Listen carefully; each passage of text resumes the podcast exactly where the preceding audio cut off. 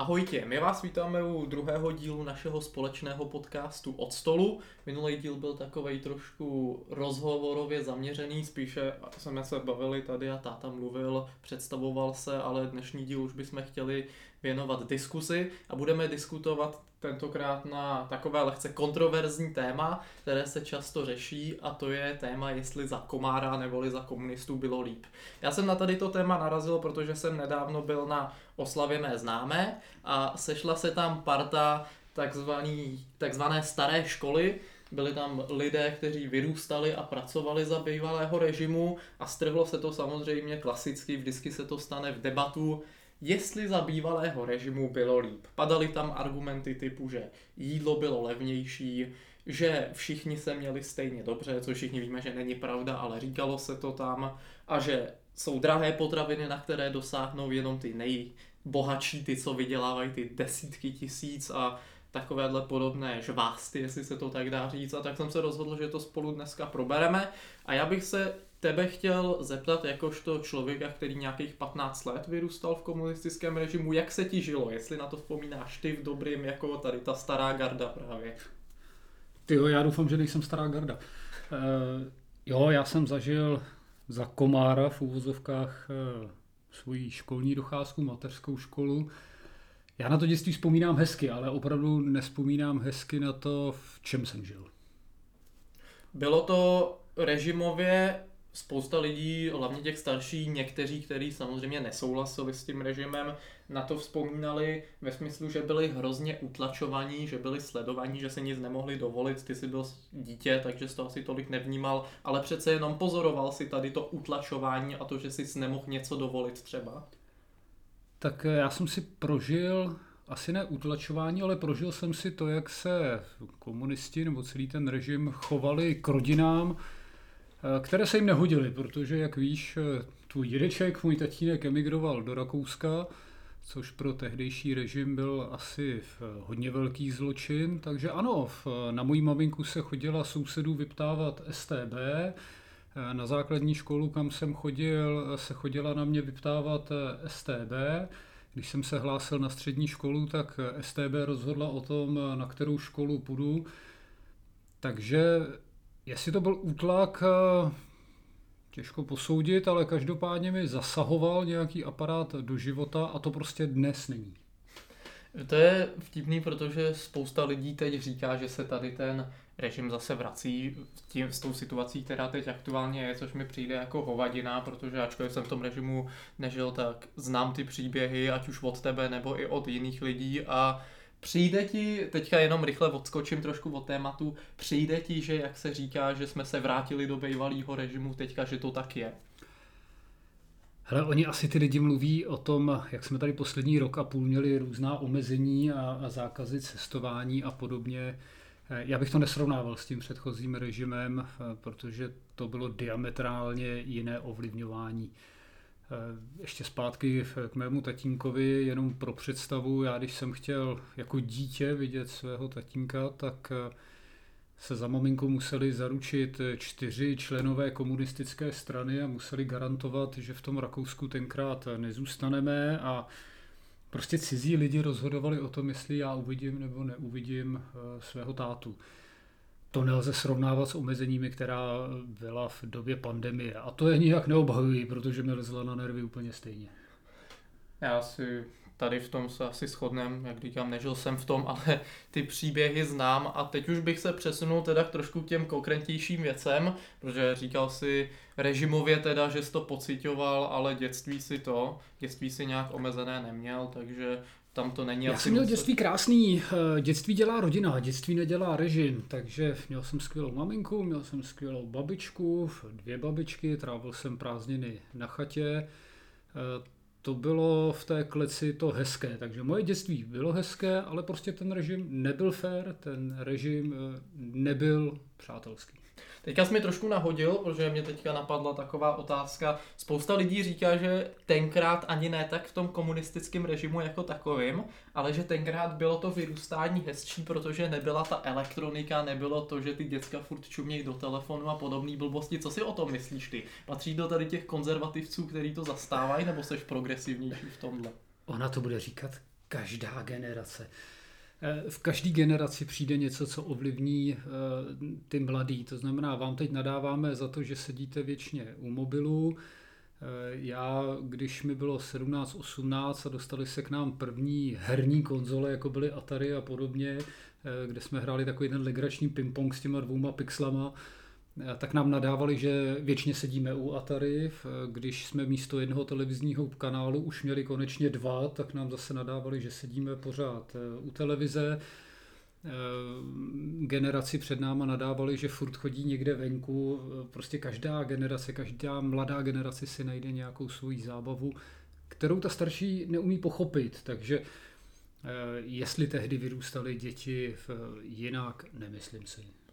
Je to tak, ono, je to samozřejmě, doba se vyvíjí, všechno jde dopředu, ať už elektronika nebo výzkum, vše, takže to dětství se bude měnit i nadále. Myslím si, že třeba za 20 let bude někdo jako já prostě říkat, my jsme tenkrát čuměli do telefonu a oni budou dělat zase něco jiného.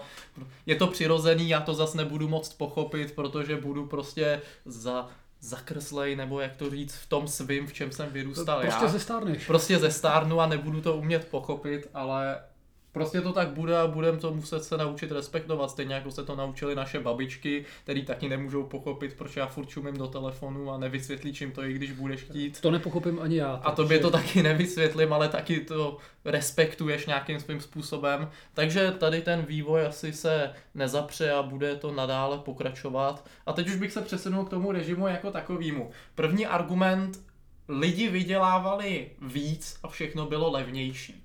Je, to je krásný argument. Ten je, to, je ano, to je jeden z nejpoužívanějších argumentů.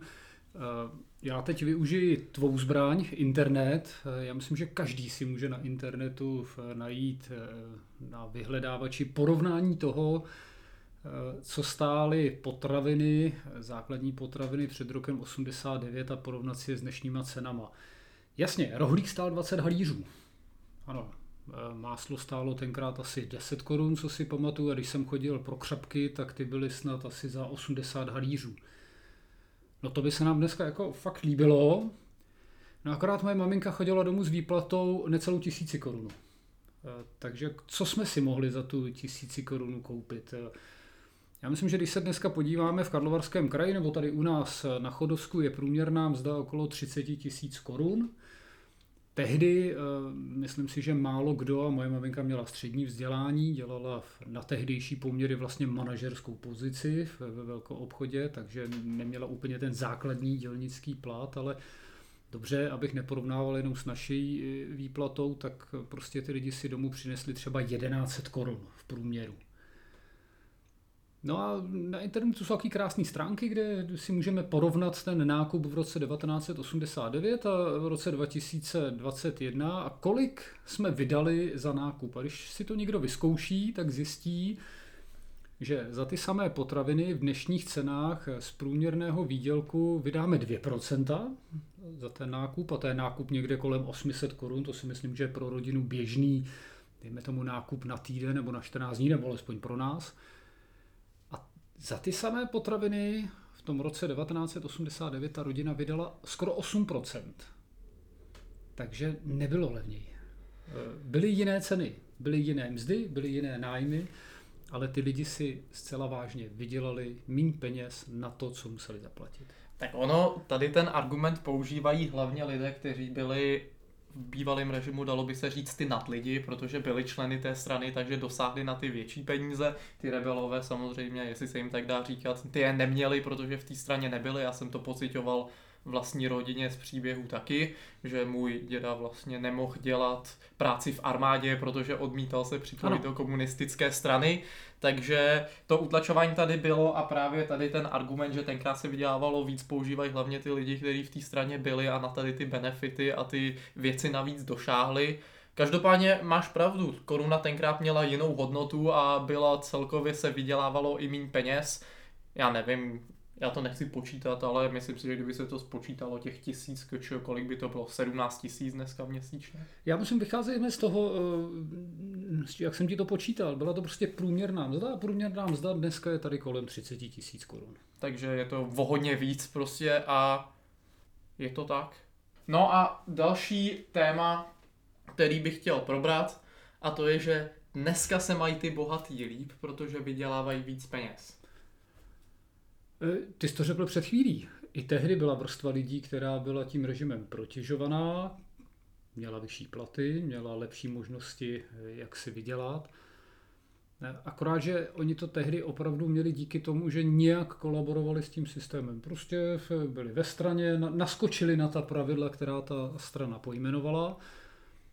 Dneska máme samozřejmě lidi, kteří si vydělají víc, kteří si vydělají míň. Je tady jeden zásadní rozdíl. Ti lidi mají šanci si to vydělat svou šikovností, svými nápady, svým podnikáním, svým vzděláním. Mají možnost za tím výdělkem třeba si jde do Německa, Máme v chodově řadu lidí, kteří vydělávají v Německu. Takže já, mě spíš překvapuje, že po těch eh, skoro 40 letech eh, pořád ještě funguje ta obyčejná lidská závist eh, vůči někomu, kdo je schopen si vydělat. Já to těm lidem přeji. Obětují tomu určitě hromadu času, museli tomu obětovat čas na vzdělání, třeba i své rodiny. Takže ten argument, že dnes jsou bohatí, tehdy byli také to, to tam právě zaznělo taky na té oslavě, jak jsem říkal, že když jdeš dneska do obchodu, tak tam jsou kvalitní třešně třeba za 150 korun a ty lidi, kteří vydělávají ty 100 tisíce, si to můžou dovolit a normální lidi si to nemůžou dovolit a že by se mělo dělat takový to, že politici si seberou a dají to těm, kteří vydělávají míň. A já si zase říkám, dobře, některý ty lidi vydělávají hodně peněz, ty 100 tisíce cituju, ale proč oni by se o to měli jako připravit, o to, kolik vydělávají? Já kdybych vydělával 150 tisíc měsíčně, tak si taky dobrovolně neuberu, aby někdo jiný vydělával víc přece. A úplně stejně by to udělali ty lidi, kteří to dneska kritizují. Eh, ty lidi, s kterými si tam seděl, kdyby vydělávali 150 tisíc měsíčně, tak budou mluvit úplně jinak. Eh, je to zase ta úplně normální eh, lidská závist. Ono k tomu porovnání těch potravin je potřeba těm lidem připomenout, Oni si tehdy ty třešně koupit nemohli, protože prostě ty obchody byly prázdní. To mi připomíná jenom, pro ti skáču do řeči, komentář, který byl pod tím novým příspěvkem, že Samozřejmě, že za, za komunismu bylo líp. Já jsem měl plnou peněženku peněz, ale protože se nic nedalo koupit. Dneska tak? mám prázdnou peněženku, ale zase mám všechno, co, co chci. Uh, jasně, tak asi ten, kdo to psal, neprožívá zrovna nejlepší dobu v tuhle chvíli, ale je to pravda. Já jsem ti vyprávěl o svém dětství na chatě. K mým úkolům patřilo každé ráno sednout na skládačku a dojet z Velkého luhu do Plesné na nákup. No a já, když jsem o prázdninách nestal v 6 ráno a nebyl jsem v té Plesné v půl sedmí ráno, tak, eh, tak jsme neměli mlíko. Tak jsme neměli rohlíky, tak jsme neměli ty úplně základní potraviny. Eh, takže prostě říkat, že tehdy bylo lépe a porovnávat to s tím, co si mohu koupit dnes, eh, je prostě zavádějící, protože tehdy ta možnost nebyla. Jedno z témat, které vždycky řeším, je parkování v chodově. No proč tomu tak je? No protože za komunistů bylo v chodově možná 200 aut, dneska jich je 3,5 tisíce. Znamená to, že se tady máme teď hůře, že ty lidi v chodově se mají hůř? Eh, tehdy, a já, babička s dědou bydleli v Řínově ulici, to je u kulturáku dnešního, já jsem tam trávil většinu víkendu, a tehdy v celé té ulici, eh, v té propojce mezi revoluční a hlavní, v té rovné ulici, která vede kolem družstevníků a, a kulturáků, stály dvě auta. U všech těch paneláků. Ty lidi si to prostě to auto nemohli koupit, protože si na něj nevydělali a když si na něj vydělali, tak ještě se museli zapsat do pořadníku a čekat několik let, než si to auto vůbec mohli se souhlasem svého nadřízeného koupit. Takže ať se ty lidi podívají na to, jaký život dnes žijí, jaké mají možnosti a zcela objektivně ten náš životní standard se prostě zvedl. Tady jenom, čím ono to vlastně, že tenkrát ty potraviny nebyly? On nebyl dovoz, že jo? Protože nebyly ty partnerské země, které by dovážely. Tak, to je to první. Nebyl dovoz. Prostě se, dneska se k nám dováží vlastně z celého světa. Nejenom z Unie, kterou jsme členy, ale v, teď, když pojeme naproti k našemu větnamskému obchodníkovi, tak si koupíme borůvky ze Španělska, hroznové víno z Indie, Eh, máme tady jogurty, jak české, tak německé. Prostě to zásobování je každopádně lepší. Tehdy nebylo a prostě se to tady nevyrobilo. Nevyrobilo se to v dostatečném množství. Já bych teďka přišel na další argument a to, že tady jsem tam právě taky zaslechl a to, že tenkrát si lidi mohli vydělat rukama a byli oceněni tím, že si mohli vydělat rukama. Já znám příběh, který mi vyprávěla moje maminka o mém dědovi, který dělal potom, co odešel z té armády právě na Sokolovské uhelné a vyprávěla mi, jak to tam skvěle fungovalo, že on tam makal, ty ostatní kouřili vzadu prostě cigára, on to za ně odmakal a všichni si odnesli domů stejně. Tak by mě zajímalo, co to je jako za argument tady to, že tenkrát teda všichni si vydělali těma rukama, když to vlastně vůbec není pravda. I dneska si lidi můžou vydělat rukama. Já teda si troufnu říct, že zrovna lidi, kteří dneska mají šikovné ruce, řemeslníci, instalatér, elektrikář, já si nemyslím, že by ty lidi si dneska nemohli vydělat. Eh, tehdy díky tomu možná našli lépe práci, ale že by si díky tomu lépe vydělali, eh, to si neumím představit. To se právě teďka četlo o tady tom zajímavý článek o rytíkovu, ruční rytíkovu, zlatá, stříbra, podobných věcí a psali tam právě hlavně ty, kteří teda kupují ty šperky a že radši si připlatí třeba i několika set násobně víc za ruční vyrytí kovu, než když to dají do nějaký rytevny, kde ti to udělá stroj. Takže si říká, myslím naopak, že když někdo opravdu, jak si říkal, umí těma rukama něco dělat, například to rytí kovu, tak si může vydělat daleko víc, než si třeba vůbec my myslíme, za to, že je to manuální práce. Je to tak? Ať si každý eh, jenom vzpomene, když naposledy scháněl instalatéra, elektrikáře, eh, kolik mu musel ve finále zaplatit, když už ho tedy sehnal. A tehdy to bylo úplně stejné. Tehdy, když někdo neměl známýho, který ho přemluvil na melouch, aby mu přišel opravit kapající kohoutek, tak, eh, tak taky ho neměl dostatek. Prostě šikovný člověk se uživil tehdy i dnes. Další věc, kterou bych chtěl probrat, to je takový, jak trošku ulehčíme tady to téma, protože jsme probírali teďka docela vážné věci, a to je auta. My máme rádi auta. A jaký mm-hmm. tenkrát jezdili auta, třeba v jakém autě ty ses učil jezdit a co tenkrát bylo taková ta top třída, nebo jak by si tak na... Uh, já, jo, já jsem, víš, jak to myslím? Já jsem se za, naučil řídit, eh, protože v roce 89 mi bylo 15, takže jsem za volant a teď se teda přiznám k hrozný věci, Eh, sednul až o pár měsíců později, teprve nicméně už jsem za volantem seděl skoro od 17. A učil jsem se v Žigulíku, v Ladovce. Bylo to prostě jediné auto, který si maminka tenkrát mohla dovolit. Eh, já na to auto rád vzpomínám. A zrovna tyhle ty Žigulíky, eh, protože v tom roce 90-91 už to byly vlastně výběhové auta, protože jsem začali z Německa se vozit ty Volkswageny Golf a, a, a Opel a podobně. Tak ale jakoby před tím rokem 89 byla Lada takový ruský Mercedes a teď jako při vší upřímnosti to auto vůbec nebylo špatný. To auto prostě bylo na tehdejší dobu možná technicky trošku zastaralý, ale prostě bylo to na tu dobu dobrý auto. Můj děda, můj děda Honza, ten zase měl rád Škodovky, takže měl MBčka, Eh, ono tehdy to auto bylo v pořádku, ale děda byl strašný řidič, eh, takže na to auto já moc eh, dobré vzpomínky nemám, protože 200 kilometrová jízda na maximálně zařazenou trojku byla opravdu velkým zážitkem. Můj děda z Lokte zase byl fanoušek do Fiatů, stejně jako jsme se do nich zbláznili teď my, takže v, prostě protože pracoval tehdy v porcelánce na poměrně v důležité pozici, tak si mohl koupit Fiata 127, takže eh, sem se převážně vozili v auta z východního Německa, Trabanty, Warburky, pak samozřejmě ruský Ladovky, a protože Itálie tehdy byla tím režimem považována za zpřátelený režim, ono jim to v eh, lehce socialistické myšlení zbylo do dneška Italům, eh, tak vlastně fungovala spolupráce mezi tehdejším Československem a Itálií a vozili se sem Fiaty. Ale zrovna ty auta já bych asi moc z tehdejší doby fakt nekritizoval. Eh, byla tady řada lidí, která si dokázala koupit i Mercedesa, takže auta, auta nebyly, to asi to fakt nebyly. Ale že by to byly křápy, to bych neřekl. Tak my teďka máme, jak si říkám, my jsme se taky zbláznili do těch Fiatů, máme tu 126, ne teda polskýho, máme italskýho, ale je to vlastně italská verze polského Fiata, jestli se to tak dá říct.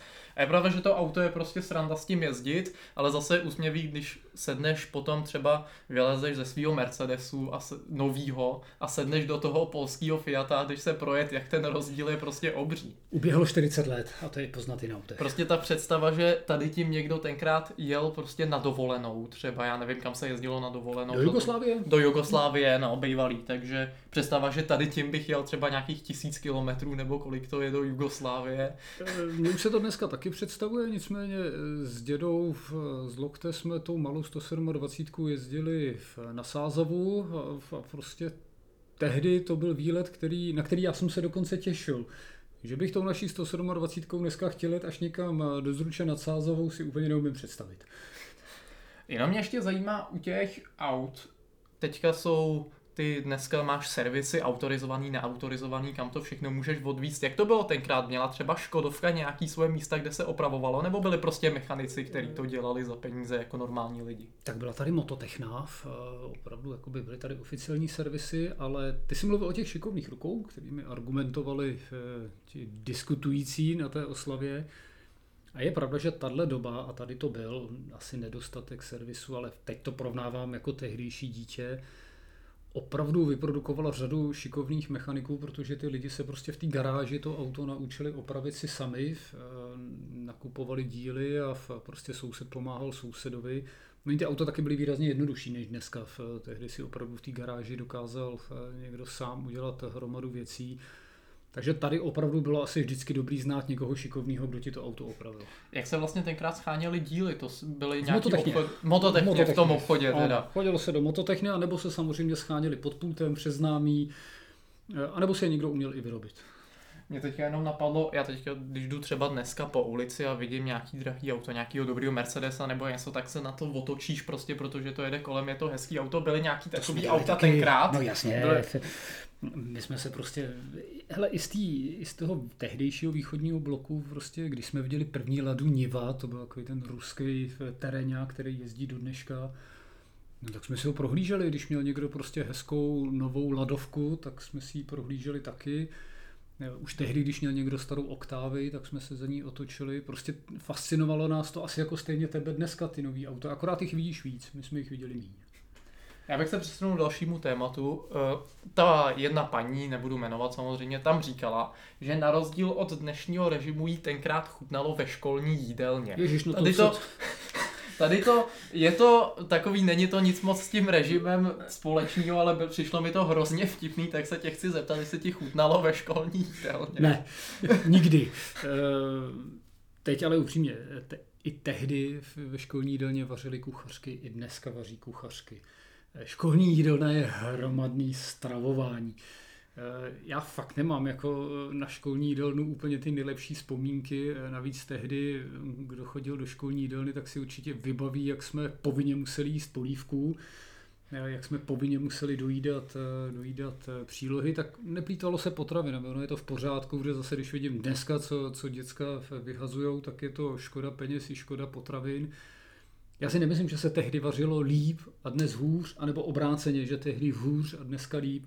Eh, děti zůstaly stejně rozmlsaný, jako jsme byli my tenkrát. Prostě nám chutnalo to, co nám uvařila. Teda mě maminka ne, protože moje maminka vařila ještě hůř než ta školní jídelna eh, ale vařila skvěle babička a prostě moje nejdramatičtější vzpomínky jen jsou na drožďovou polívku a mlíkovou polívku a dušený hovězí s mrkví a s vařeným bramborem a zase jsem třeba se těšil, když jsme měli zemlbábu, protože ji prostě v té školní jídelně uměli dobře. Takže já bych tohle vůbec nesrovnával. Jestli té paní tehdy chutnalo víc, já nevím, si chodí dneska do jídelny, eh, já vím, kdo dneska v naší školní jídelně vaří a vím, že se opravdu vaří, že se nepoužívají žádné eh, hotové přípravky, že se nepřesoluje, že se hodně hlídá právě to, co v těm dětem se vaří, ale ono se to hlídalo i tehdy ale prostě školní jídelna zůstane školní jídelnou a já si myslím, že nenajdeme hromadu fanoušků.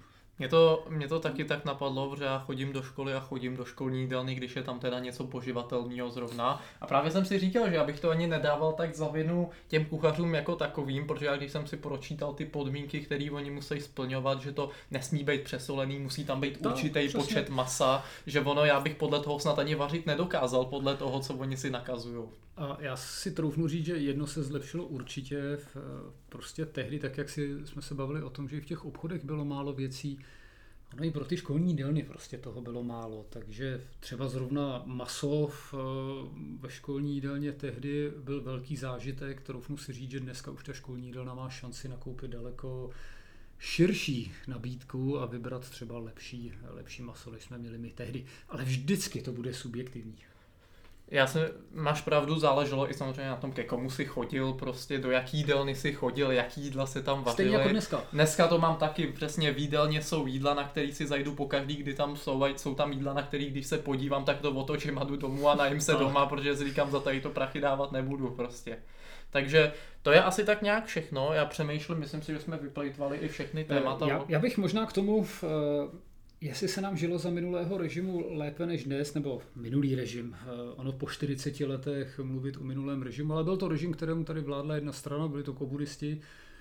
Eh, speciálně v tomhle regionu by bylo potřeba, ať si ty lidi uvědomí vždycky, když budou nostalgicky, ale já si myslím, že to je vždycky spíše ta nostalgie, co ty lidi přivádí na ty vzpomínky, protože vzpomínají na to, že tehdy byli dítě, že byli mladí, já jsem ti to říkal na začátku, já na své dětství vzpomínám taky krásně, protože jsem prostě měl hezké dětství.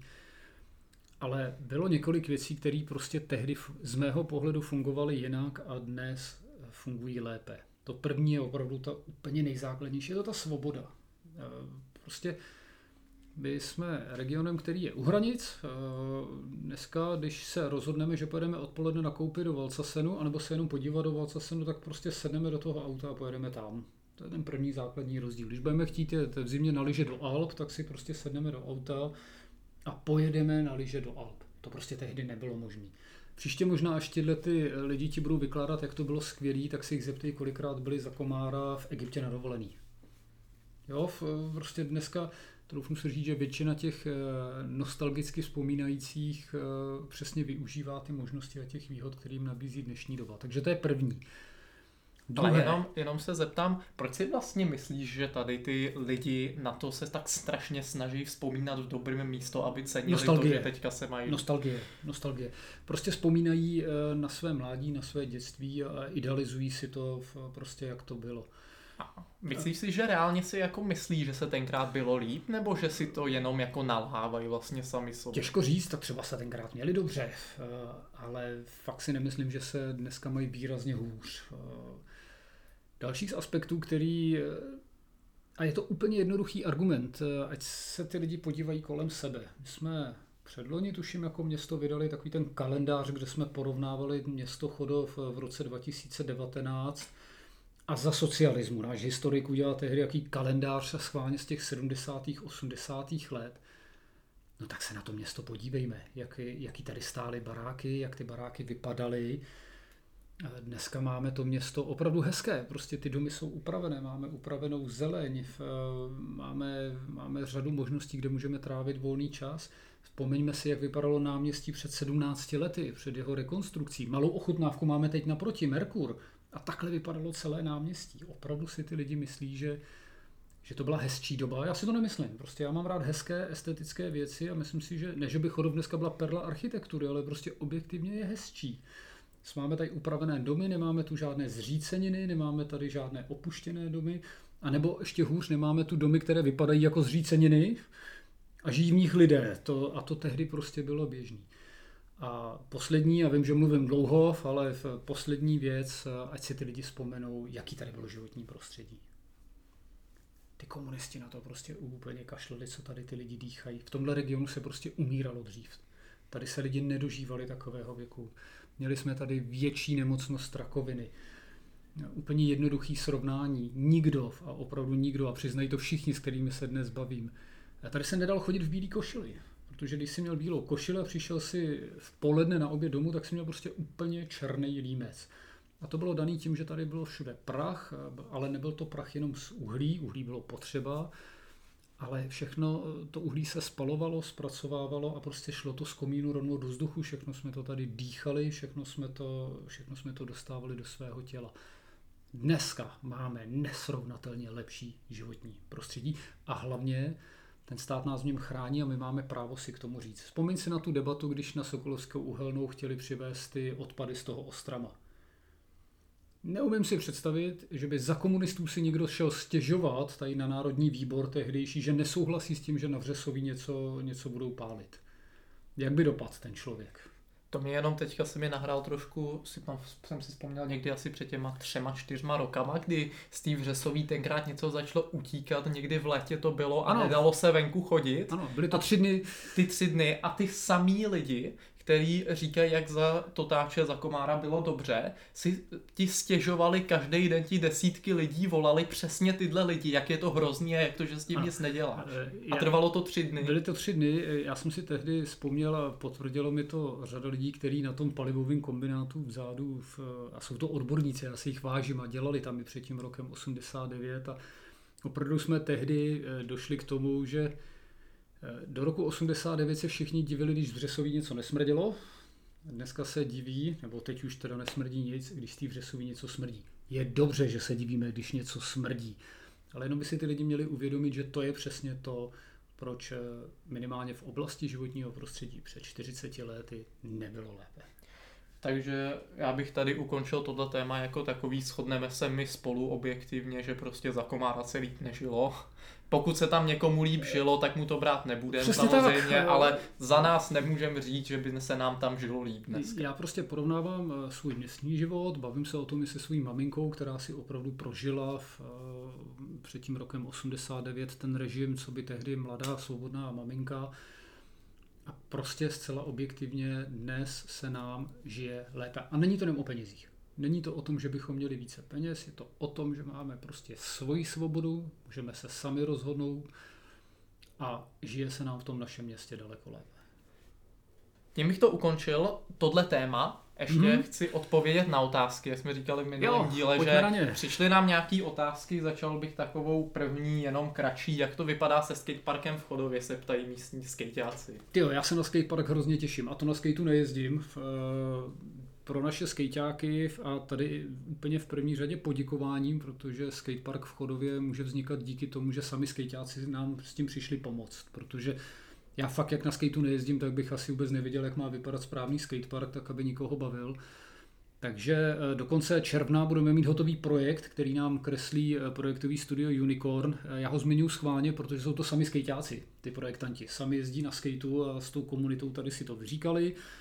Takže budeme mít projekt, máme požádáno o dotaci, je to stejná dotace, z které nám zaplatil stát Lesopark. Je to na zahlazení následků e, těžby hnědého uhlí, takže já fakt jako jsem hodně velký optimista a myslím si, že bychom e, příští rok mohli na 100% vědět, jestli tu dotaci dostaneme nebo nedostaneme. A za mě, protože ten skatepark by měl být nahoře u Bílé vody vedle pump tracku a zároveň s ním by se tam mělo rozšířit parkoviště, což dneska, když bude venku 35 stupňů, si už umím představit, jak to zase na Bílé vodě bude s autama vypadat.